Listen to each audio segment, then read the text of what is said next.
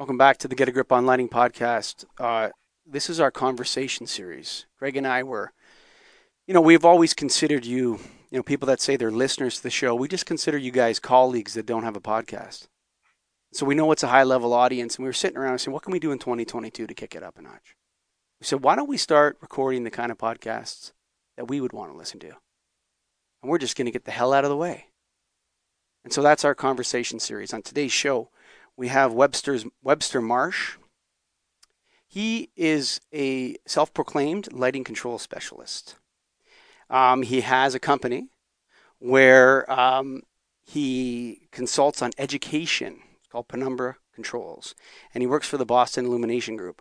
We're going to see what he's got today on Get a Grip on Lighting, and in the red corner, we have Ron Kuzmar. Okay. He's an integrator. He actually is in the field. He speaks to the customer. He's on when the controls go in, he's there with the iPad or the computer program, Bluetooth mesh, Zigbee, whatever you want. So there it is. This episode of the show, folks, is sponsored by Keystone Technologies. That's right. K E Y S T O N E T E C H dot com, baby. That's light made easy. The Retrofit Kings, you know I love them. I go to KeystoneTech.com every day, brother. That's legit. I do. And of course, presented by the National Association of Innovative Lighting Distributors. Get associated, get educated, go to naild.org. Over to Webster and Ron.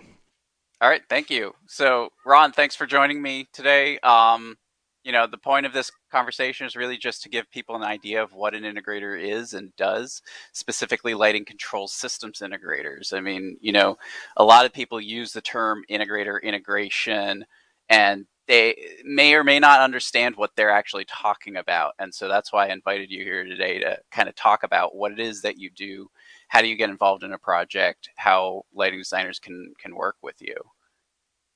So, um, yes. Um, yeah, go ahead.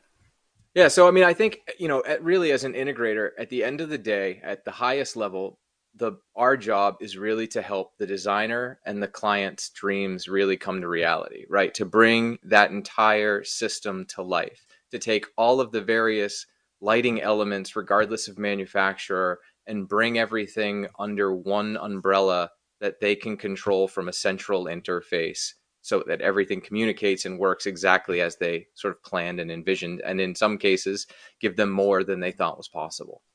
So, I mean, if I'm a lighting designer and I I'm working with a controls rep, how does that differ from what I'm doing with you? Because a lot of reps nowadays will actually do design work for lighting designers, and they'll hand them documentation and do all of that. So, what what is the point of an integrator if I can just go over to my rep and say, hey, do this for me.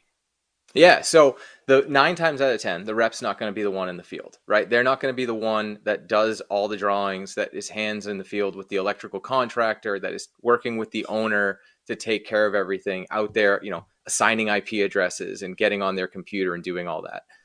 In my experience, a lot of reps often tend to have uh, knowledge in one or two, you know, lines. A lot of times, it's the lines in which they rep and that's not always the best application for the project right? A lot of times we need to cross manufacturers we need to cross those reps boundaries get a you know beyond what they know beyond the lines that they carry and do what's best for the client. And that's where we really come in because we can come in and look at everything they have and kind of rip it apart a little bit because we're a third party at that point so we get to come in and sort of rip it apart and say, no, I don't like this. I wouldn't do it this way. I really think we should put, you know, additional DMX out here. We should really change this over to network. Let's not use this controller. It's not ideal. You know, why do we have four controllers when we can have one? You know, and that's where we really get to come in and shine. Yeah. So, I mean, the whole point here is that you're really being able to stay agnostic to the manufacturers. And so if I am a lighting designer and I am working on a lighting control system and I'm really invested in a project and I want it to be successful, what you're saying is, you know, I should reach out to you instead of my sales rep. Yes, no, absolutely, right? Because I I've upset a lot of manufacturers over the years because you know we're like I said we're dealers for a lot of different manufacturers and I am blatantly honest with all of them and I tell them at the end of the day I don't care if I don't sell your equipment this year because I'm going to do what's best for the client and what's best for the project. And I've upset a lot of people and I've missed a lot of sales targets because if I don't feel I, you know, I had the right application for that manufacturer or product, I'm just not going to use it. I'm not, for us, it's not about what's going to gross me the highest margin, what's going to do this, what's going to do that. I want the project to work. I want the project to be there. I want to know that for the next 20 years, this thing's going to be rock solid. I don't want a phone call every week. I don't want to have to go to site to support it. I want it to work and work the way it's intended. And so on that point with with future proofing a project, I mean you are there to support the project once it's completed. So if something goes wrong, somebody's going to call you up hopefully. Yeah, yeah. Ideally, that's the goal, and and we. I will be honest. We are moving more and more projects over to cloud access now, um, so that we can remote into them. So you know, before we used to have to have remote access computers on site and dial in. We're moving more and more projects over to cloud because it's faster, it's quicker. We can get into sites fast, um, you know, a lot easier. Um, and it just it saves us from having to go out to site and troubleshoot a lot of things. There's a lot that can be done remotely, especially if you've got cameras, so you can actually see what you're doing a lot of little things can be done very quickly remotely without having to worry about how do I get a tech there? How do I do this? Uh, you know, just last week I was on a project and I was able to um, remote in at six o'clock at night on a Friday to a job site down in Florida, and I'm here, you know, north of Boston because they had a quick issue, and I was able to update the configuration load it back into the controller, and in five minutes they were off and running. And they didn't have to worry about how do I find someone near the Fort Myers area who can run down and deal with this. And so, you know, when it comes to that, I mean, it sounds like from your perspective, you're really also operating similarly to a facilities manager when they need some kind of upgrade. So, um, when it comes to that sort of interaction, do you recommend that people work with a, with their own in-house staff, or is it sort of like an ongoing agreement that we're going to upgrade this stuff? Yeah, so I mean, I guess it depends on the in-house staff, right? A, a lot of times, you know, there are certain applications where in-house staff can handle it, right? And they can absolutely be trained and they can do a lot of the work but they're 99% of the time that doesn't work out, right? Not everybody is Disney or some sort of theme park that has the staff to do this, right? A lot of times it's some property manager that owns an office building and, and they know how to press red on the controller and that's what they know how to do. So for us, a lot of it is ongoing maintenance and having sort of a service contract with people and being there for them to make sure they have the upgrades they need, you know, do annual programming adjustments for them, you know, be there when you know something happens and they say hey you know the owner's coming to town we really need it this color purple tonight okay great and just take care of it. And being able to provide not only ourselves but the owner with that remote access so that you know god forbid they're on vacation in cancun they can still dial into their system and make the adjustments they need to make. And so i mean with with that in mind i mean uh, like what are we talking price point wise i mean because a lot of people when they start getting familiar with integrators they'll balk at the idea of paying additional money for for service they're not really clear on what it is to begin with. So you know like where is the price point here in relationship to the project itself? Is this like an like you said ongoing service agreement? So you know is that like an annual fee that they have to pay or something? Yeah, so eh, a lot of people, it is an annual fee, but not everyone takes it, right? And and they don't have to, uh, right? It's not something that's required. People, we have certain sites that don't want sort of the annual help, and they say, "Oh, we're good with the programming," and they'll call us once or twice a year and say, "Hey, can you come in and just make this change?" At the end of the day, are they saving any money? Not usually. Uh, maybe they save a couple of bucks if it was a couple of quick things they needed. Um, you know, but it's but it's, it's not a, like it's your manufacturer service agreement no. where you have to agree at the outset, yes, we're going to continue to pay this. Otherwise, they're like, nope, you didn't pay for the service agreement, so sucks to be no. you. No, no, exactly. And, and honestly, and this this is my own fault as well as my company's, but we don't walk away from projects either, right? So it's just because someone doesn't sign the service agreement, if there's something that's going on, especially right from the onset, right? If it's something that's warranty related, we're going to take care of it outside of that warranty period, you know, if it's something simple, and especially if I can log in and have remote access, it's not a big deal. I got to send somebody to the site, that's a little bit of a different story. But if I can take five minutes on the computer and take care of it for the client, you know, good faith goes a long way. And and you know, that's a lot of what we want to do is we want to be there to support our clients regardless. Yeah, so I mean, from a value added perspective, if I'm a lighting designer and I'm working on a project and I'm trying to convince the owner or, or my client to agree, yes, this is an ad, a value added service that I'm adding to the project. It may be slightly higher in expense, but in the long run, you know, it's going to be a really beneficial relationship. That might be a good opportunity for me to say, hey, you know, they will support the project through and through. It's not going to be, you know, well, you know, here's where the line ends, and and we've we've already finished our documentation, so, um, you know, you got to pay us extra money to to even touch the project. Um, you know, it it's really good to know that from that perspective. You know, otherwise, a lot of people go, well, you know, an integrator is just an added cost to my project. I'm not going to pay for this.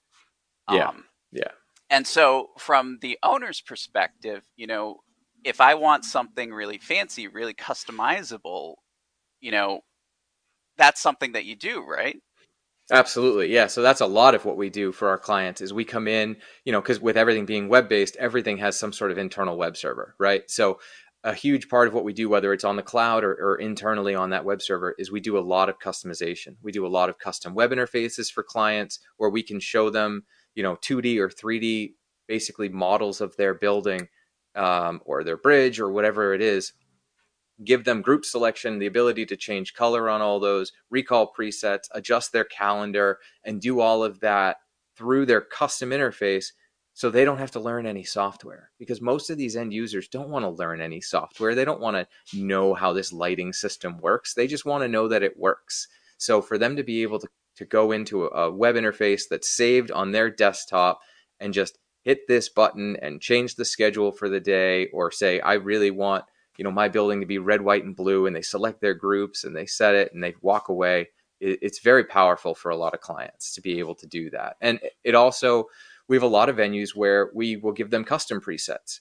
So whether they're having a wedding or some sort of private function or someone's renting out a facility they can set those colors with their client. So they can stand outside at a completely you know separate meeting from the event day and say cool what do you really want this to do? What do you want those colors to be? Set it. They can record it as one of their custom presets record it to the schedule you know two weeks in advance three weeks in advance and they're done. And they don't have to bring anybody in. They don't have to call in another company to come light up the building something special for that night because they can do it all themselves which is awesome. I mean, you know, from a lighting designer standpoint, it's almost like, you know, I don't have to worry about the project if I hire you.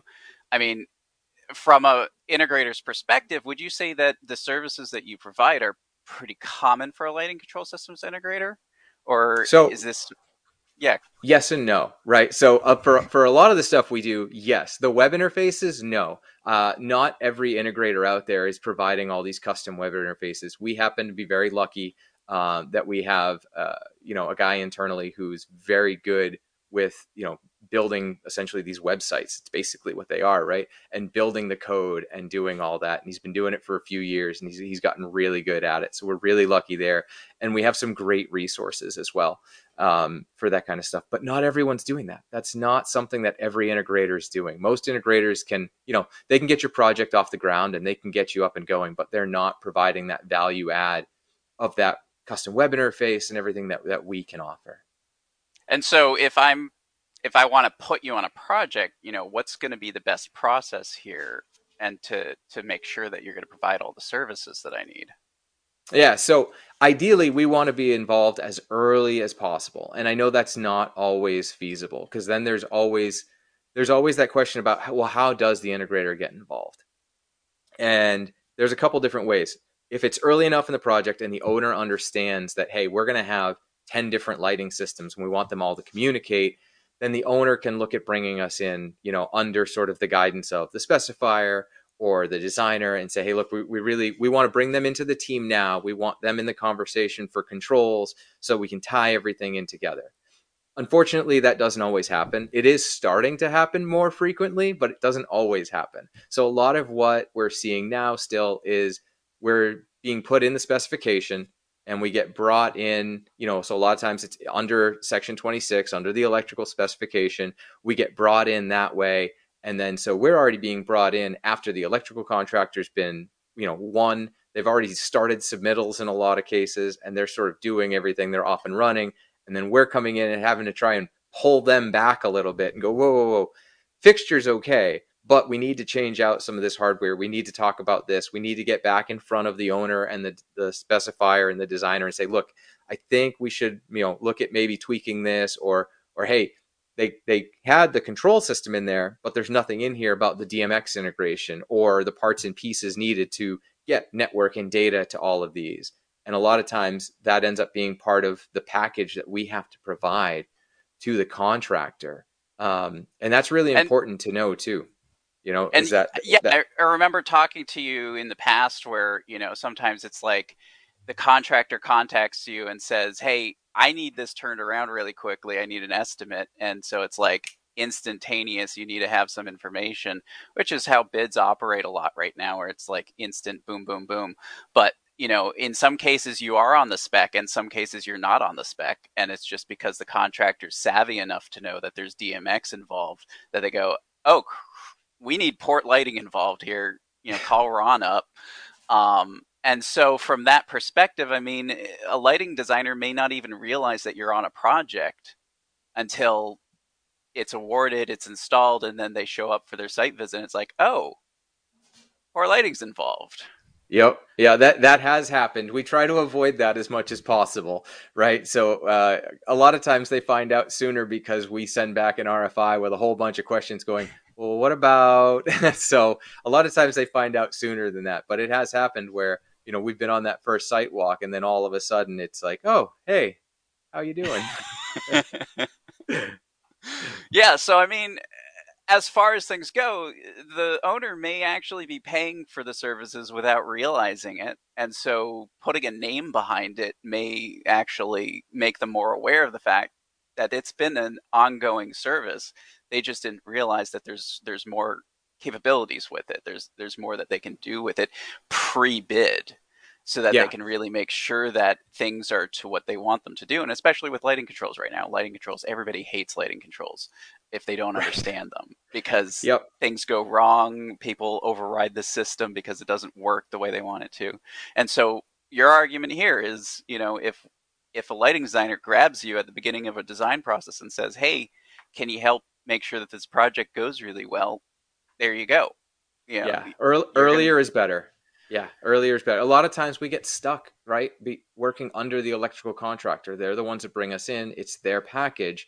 So we're kind of at their mercy too, right? Because technically at that point my contract is with the EC. So I'm trying to deal with the owner and do all this and do all that and then all of a sudden we get to the end of the project and the electrician says, "Oh, we're over hours and this and that," but there's still things to be done and it just it can get a little messy sometimes at the end when we're right because I'm trying to do what's best for the client. I'm trying to finish the work that needs to be done, but the electrician's sometimes a little lackluster to get things. And so a way up. to a way to kind of smooth that over is to make sure that the specification has enough um, so that the contractor can bid those hours correctly because yeah. it, what you're saying basically is the contractor is going to start looking at the, their watch and going, okay, you can't do that because we don't have enough money to pay you to do that.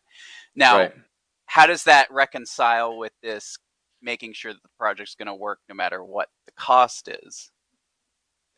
Yeah, so that one's tough, right? Because making it work no matter what the cost is, sometimes that can get a little tricky too. Because especially if we get brought in after, and if the designer wasn't as sort of keen on controls, and now all of a sudden there's this huge controls package based on the narrative and what the owner wants that no one had kind of budgeted for. We've run into that too where all of a sudden there's there's these issues where the owner's freaking out at the cost of these controls packages because they were never budgeted in be, you know because it was yeah i remember essentially. there was a project that um, i was a part of a separate phase for that you got pulled into to help make sure that things were working because it just there was like you said, no specification, no budget, no nothing for controls. And there was this big DMX system that was expected to work flawlessly. And so the contractor did their best, installed what they could, but then went, whoa, we're way over our heads on this. And that's yeah. how they actually ran into you guys because yep. beforehand they hadn't thought about integrators. And so, from a contractor's perspective, it may actually be a good idea to get close knit with with an integrator as well, just so that they have somebody in their back pocket if they do start drowning on a project. Yeah, it's, uh, definitely for the electrical contractors, you know, for sure. It's good for them to sort of have us in their back pocket. So when something happens, they can go, okay, we need a little help with this. How how do we address these fixtures? How does this work? Why why are these lights randomly flashing? How do I fix this? You know, because a lot of these guys don't understand, you know, the limitations of of DMX or, you know, the fact that you need to terminate the end of your run or it's just a, it's a lot of silly things right more often than not that these guys just miss but they're electrical contractors. You know unless they're specifically in the controls division a lot of these guys don't know right? They they're, they're line voltage guys. They don't do a lot of the low voltage. So and it controls is um, it can get it can get tricky real fast on them, unfortunately. Right, and and uh, you know, to your point, I mean, a lot of what they do is line voltage runs power to devices. But from your side, you're really futzing with the the parts and pieces of the intelligence. I think it was it you who said it's uh, smarts and uh, the the electrical contractor does the parts, so it's smarts and parts, and so smarts and parts. I did not yeah. say that, but I have heard that before. I can't take credit for that, unfortunately, but it is good. smarts and parts. But yeah, so I mean, an integrator deals with the smarts, contractor deals with the parts. Yep, um, absolutely. And so I mean, you know, that uh, hopefully this is enough information for our, our listeners and, and, viewers to really get an idea of what it is that you do. But um, you know, integration really is an essential part of a project nowadays when it comes especially to networked lighting controls or or DMX. So, um, you know, from just kind of wrap this up, you know, getting an integrator involved early on in a project is really essential, especially if you're doing something really high design, really customizable, um, but also so that the contractor can bid it accordingly, make sure that you're within budget. But I mean, even after the fact, if for some reason a project's already going installation wise, you could get grabbed and pulled into a project. It might be a cost adder, but it's really yep. going to be an added benefit to the project to have you involved, even after you're in installation and things are already going haywire, which probably yep. is where your biggest, you know, marketing is. You know, you probably right. get those contractors who are like, I have no idea what I'm doing. Please help. Yep. Yeah, it does happen, unfortunately. You know, and and uh, at that point, unfortunately, usually ends up costing a lot more to fix it than it's worth, right? So we that's part of why we like to get in early because yes, there's an added expense, but a lot of times we can also save money for the contractor too, right? So a lot of these time, a lot of guys will get systems and they'll get this from manufacturer A and this from manufacturer B and this from manufacturer C, and there was no sort of centralized control system. So each manufacturer provides their own controls. And then all of a sudden the owner says, Well, I want everything to work together. But there's no way to tie these three separate controllers together. So now all of a sudden we get brought in. These controllers have already been purchased. Now they're all being ripped out. Things are being rewired, right? So while, yes, there's still an added expense for us, a lot of times we can come in and look at, you know, how do we save some cost off of this? Or how do we modify this to, you know, so that we can save the contractor some money? So uh, that, that's a big piece of it too. So, unfortunately coming in at the end is is tough right? There's a lot of time and money that gets spent into troubleshooting sometimes just to try and fix things but you know we we can we can do it. We can get it done. We can get it fixed. It's uh it's just sometimes how do they pull this wire there through this finished space that if they had only known two months ago wouldn't have been an issue? Well thank you so much ron. I really appreciate it. No problem. Thank you. Well i think webster marsh and ron kuzmar just hit it out of the park. I love that podcast. I hope you did too. This episode is brought to you by Keystone Technologies. Go to K E Y S T O N E T E C H.com. That's KeystoneTech.com, of course. Light made easy, brother. The easy folks. Check them out. KeystoneTech.com. And of course, presented by the National Association of Innovative Lighting Distributors and in cooperation with the Lighting Agora. That's right. This episode is also presented by the Lighting Agora. Check them out. Bye for now.